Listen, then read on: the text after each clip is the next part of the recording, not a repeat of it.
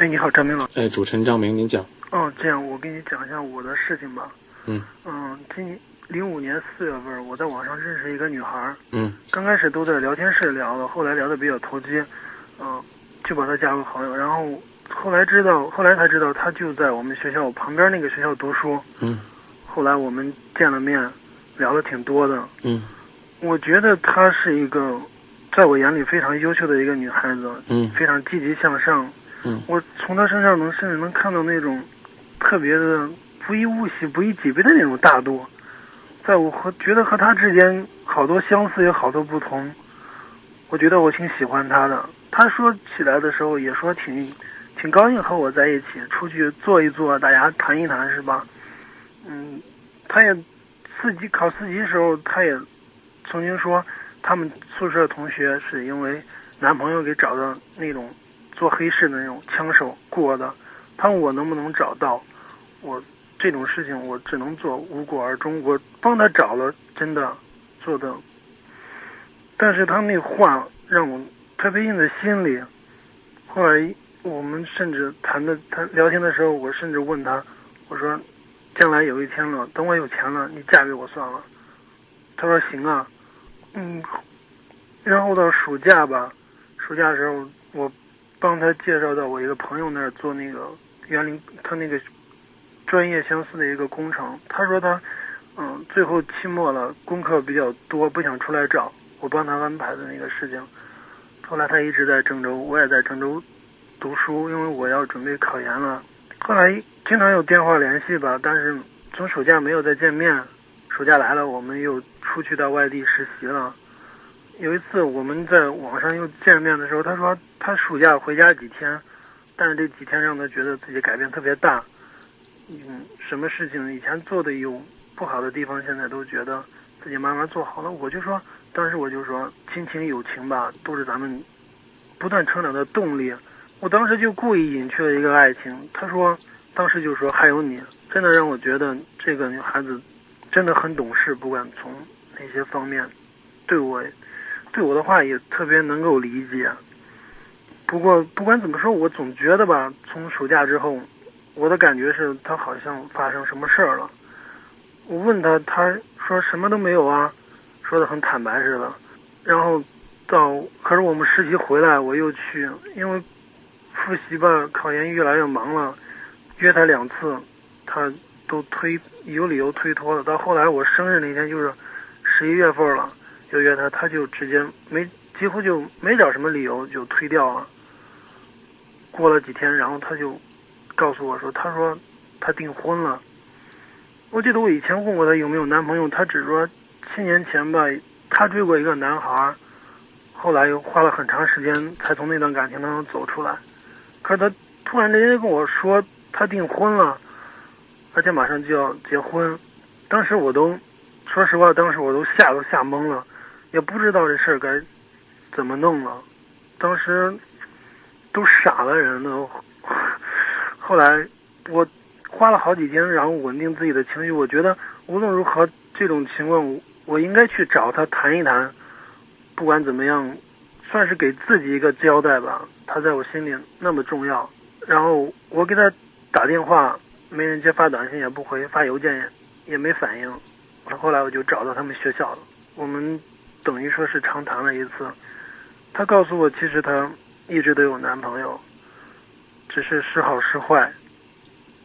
这时候我才知道，在我和她的那种感情世界里吧，才有这么一个可以说占尽天时地利的一个人，一个竞争对手吧，算是。就像我感觉的那样，他们就是在他回家暑假回家就那么几天时间，然后就订婚了。那时候我我是。可以说，保持最大的耐心，保持平静，然后我也不想跟他太多的压力。我知道，事情既然到这种地步了，是吧？我再做什么都已经，都已经无可挽回了。即使他真的能够，真能够跟他那个订婚的男朋友分手的话，我觉得，我和他都会看不起这种人的。真的，我也不想做太多的无谓的挣扎。我问他，我就问他，我说你和我这又算什么？其实我这些这些接下来的问题我都知道答案。我想问他，只是觉得让自己更容易死心吧。为了他，也为了自己，负点责任，也应该放手了。他说只能算朋友，一直都是朋友。嗯。后来他说：“如果你对我能够放下的话，我们还可以做朋友。如果你放不下，大家只能当陌生人。我以后不认识你。”我我支持你们做陌生人。可是，可是我是不是觉得我观点发表的太早了？不早，事情基本上也就这样了。我只是简单的认为，张明老师，可是我觉得是那样。我觉得在这个世界上，一个人能够珍惜的东西，和通过自己努力真的能珍惜的东西，太少了。即使作为友谊，我觉得我也会非常用心的去。你跟他之间已经没有友谊了。为什么？已经成为爱情了，再回去回不去了，你不觉得吗？他马上就要结婚了。是。你觉得他做你拿你做朋友是什么呢？是一种寄托。而且呢，我还想给你泼一瓢冷水，你也别觉得呢，你爱的就怎样的浪漫，怎么样的缠绵。这男孩啊是痴情，就你啊是很痴情，知道吧？这女孩子比你高明的多。是。我可以告诉你，从一开始他就。是跟你玩的，只不过呢，我说这玩的，并不是说纯粹的跟你游戏，而是说，那个时候呢，他就是想找一个朋友，哎，找这个朋友绝不是你所想象的恋人，你还觉得你玩的跟很深沉一样啊？我跟你之间有这个事事业，还有友情，你故意把爱情露出来，你想过没有？你这种小把戏，一眼他就看穿了。跟你讲，他玩你，真的，你差得远了。甚至你对这女孩子的评价叫“不以物喜，不以己悲”，我且不说呢，这应该是范仲淹他老人家的话，对吧？不管这范老呢说这话是什么意思，但是在你这段感情当中，就是说他绝对是比你拿得起放得下的。是。所以短短的假期，他选了一个，是随随便便选的吗？不是，这只是为了宽你的心。那大概是他早已经选的，只不过是，那只不过是。他校园生活之外的一个恋人，而你呢，是他在郑州的校园生活当中的一个网络的聊友而已。包括这个女孩子的生活态度，你最后还帮她找枪手了是吧？没有。你你俩你俩对于这个问题基本上就不是一路人的，而且呢，听你跟他谈话就是一个典型的没底气的。他把你给震了，你知道吧？你跟他说都不敢说，说我们将来毕业了，啊，我们独立了，我们就谈我们的感情生活。还非得呢，很虚伪的说，等我将来有钱了，咱们两个怎么着怎么着？你觉得你除了钱之外就没别的魅力了吗，小伙子？增加点魅力。如果确实没有的话，好好的给自己积累。我个人建议，这段感情就此放弃。他对你无心，这就是所谓的，哎，流水无意恋落花，知道吧？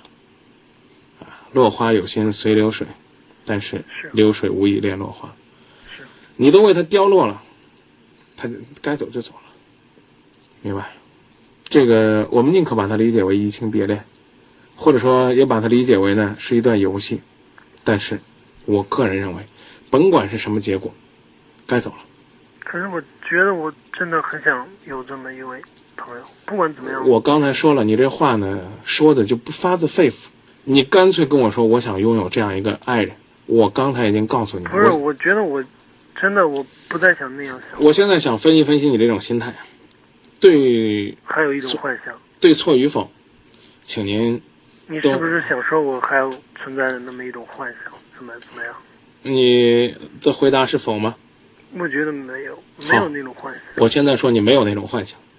如果你没有那种幻想，你留着他这样一个朋友，什么意思呢？什么意义呢？他跟你是在做朋友吗？你跟他可能是想做朋友。他根本没拿你做朋友，他也不可能跟你做朋友。你将来出现在他的生活当中，绝不是如同校园生活那样的推心置腹的朋友，绝不是你可以为他鞍前马后、全情投入的朋友。我可以告诉你，他连理你都不会理你。没事的时候，他绝不找你。你要就心甘情愿的做这样的朋友，那我说你这叫爱情的奴隶。你虽然不承认说你对他还有幻想，但是你对他那种执着投入，源于你当年爱的冲动。朋友不是这么回事的，朋友嫁人了，划得着你这样愁眉苦脸吗？你自己真的能拿得起放得下吗？所以我不说你幻想，啊，说你幻想，你你又说我跟你抬杠，我只告诉你，你是重感情的人，他跟你不是一路人，她是个不以物喜、不以己悲、不拿你当回事的女孩。真的，明白吧？你不信你就去试试，小伙子，你要能坚持三年，我都算服了你了。你服我也没用。你今年大几啊？大四了。你试试，考研三年，他回来，如果他有一天带着孩子来找你了，说叫叫叔叔，你觉得你还能拿他当朋友？你还会在生活当中为他赴汤蹈火、两肋插刀？你同意，你将来媳妇儿也不同意。知道是的。那你干嘛呢？你就为了自己考研的这种生活去填充自己的寂寞，让自己时不时的给他发个短信、打个电话，然然后然后跟他说说好朋友想你了。记得你当年在校园里边给我的鼓励，你就觉得你雄心百倍了吗？所以我觉得，我个人是建议你要放就放下，不客气的说，说做不了情人做朋友这话，那绝不是一般人能做的，要么是大贤、大智慧者，要么这话就是安慰人的，而这话通常是有那个在情感当中占有优势的人说的，就是这个女孩说咱俩是谈不成了，你要是没没想法、没欲望，咱俩就做朋友。我还是那句话，换个说法，你要没想法，你跟他做朋友，你才傻呢。你要有想法，我倒觉得理解，明白吧？你说我没想法，我就愿意这样看着他，看着他结婚生子，将来幸福，那你太伟大了。我我刚说了，我我就服了你了。我除了服你，我没办法。你就跟那个网络里边的一个游戏，任何一个角色，甚至说的不中听点，跟他游戏的一个那种电子宠物一样。他在网上真的跟你很开心，他确实到生活当中他也是全心付出了，拿你当朋友了，让你给他帮忙了。但是现在为止，事实证明，你就是那个所谓的物喜、己悲之外的人，不在他的考虑之列。话呢，我估计只能说到这儿，明白吧？我必须啊，有些这个事情窗户纸捅破了，你还想给它粘回来，不可能的。那就这样了。对，建议放弃。就此作别。可是我觉得我现在真的，我再也没有跟他跟他联系，我知道也没什么意义了。我这好几个月了，我都努力让自己真的是，我知道我也很清楚你的观点，我也想自己放弃。可是到现在，我觉得真的，如果突然这么一个朋友都从身边消失了，我觉得时不时还会想起他，真的。那想啊，你要你你要不想他呢，你这人呢也不算是个男子汉。你要除了会想他，啥都不会干，连考研，哎，都忘了。那那你就是不是个男人。哎，我知道你考了，你还别说我说话不中听。你就是考完研了，闲了没事了，你才给我们打电话的。你要明天考研，你今晚上肯定不会打电话，因为你是一个明白自己责任的男人。这不是考完了吗？前两天才考完，我知道。考完了，你说。因为空稍微空虚点了，事儿少了，外边下着雪，也没朋友跟你联系，说嗨，干脆把情感的事跟寂寞不寂寞说说吧。开玩笑啊，说也没用，真的。你就算咱俩在咱俩在那儿再说，我可以告诉你，你可以接着去想他，你你用什么样的方式对他都行，但是没戏。我知道没戏，我就想说实话，张明老师，我给你打电话最终目的，我真的是想。从这一步走过去，我真的很想很想，以那种比较平衡的心态，比较高高兴兴的，最起码比较干健健康康的迎接两千零六年。你两千零六年已经到了，你该做的事还没做，而且呢，我还告诉你，高高兴兴的是不可能的。你要高高兴兴的，我还看不起你了。谈了一段感情，哎，一分手高高兴兴的，那说明你是个游戏人生的人，而你不是。你重感情，你给今夜不寂寞打电话，恰恰证明你是个重情的男人。但是男人除了重情之外，还得明白，该放下的得放下。这个世界上啊，什么叫聪明人？你知道吧？聪明人就是善于去改变那些能改变的，还得善于去放弃那些应当放弃的。什么叫大智慧？就是他知道什么是可以改变的，他能判断。你现在呢已经明白了，需要做的就是毅力。你想啊，成功那不是那么简单的事儿，就跟考研一样，多少人都坚持不下去，都放弃了。对不对啊？啊，你说你一段感情，你说放弃就放弃了吗？不容易，就这样慢慢的放，不可能像鲤鱼听龙门一样，我抓着你一扔，你把所有的烦恼都忘了，我把所有东西都给你扔太平洋了。那我觉得今夜不寂寞，那热线绝对不会像现在这样，得装十条热线。然后才能满足大家的需要。但是现在今夜不寂寞，告诉你，仅仅只是一个朋友而已。是我就是把他把你作为朋友，我想问一下，最后一句了啊，见最重要的问，要不然的话，咱俩纯粹闲聊，扯闲天了。好吧，嗯我就想问我怎么才能走出去？慢慢走。你跟我讲说张明，我想有哎，我记得那个时候小时候咱们有有一个这个为学之必有二僧，其一贫其一富，你读过没？读过，哎，贫者与，富者曰，说吾欲之南海何如？现在你就是那个人，是张明，我想离开怎么办？你应该知道那穷僧怎么走的吧？那位也没钱买船，也没钱买车的穷和尚，就是那样一步一步的，一年时间从南海回来了。那个天天巴望着又买船又买车，准备去南海的那位，最终一无所获。所以有机会的话，你还可以再读一读这个“蜀之壁有一僧”。实在不行的话，把它改成“在郑州有一哥，感情中受伤害，欲走开实困难，打电话不寂寞。”然后张明说：“一步一步走出来。”你就算在再在那儿等，我刚说了无用功。说到这儿，啊，好，好吧，好。再见啊。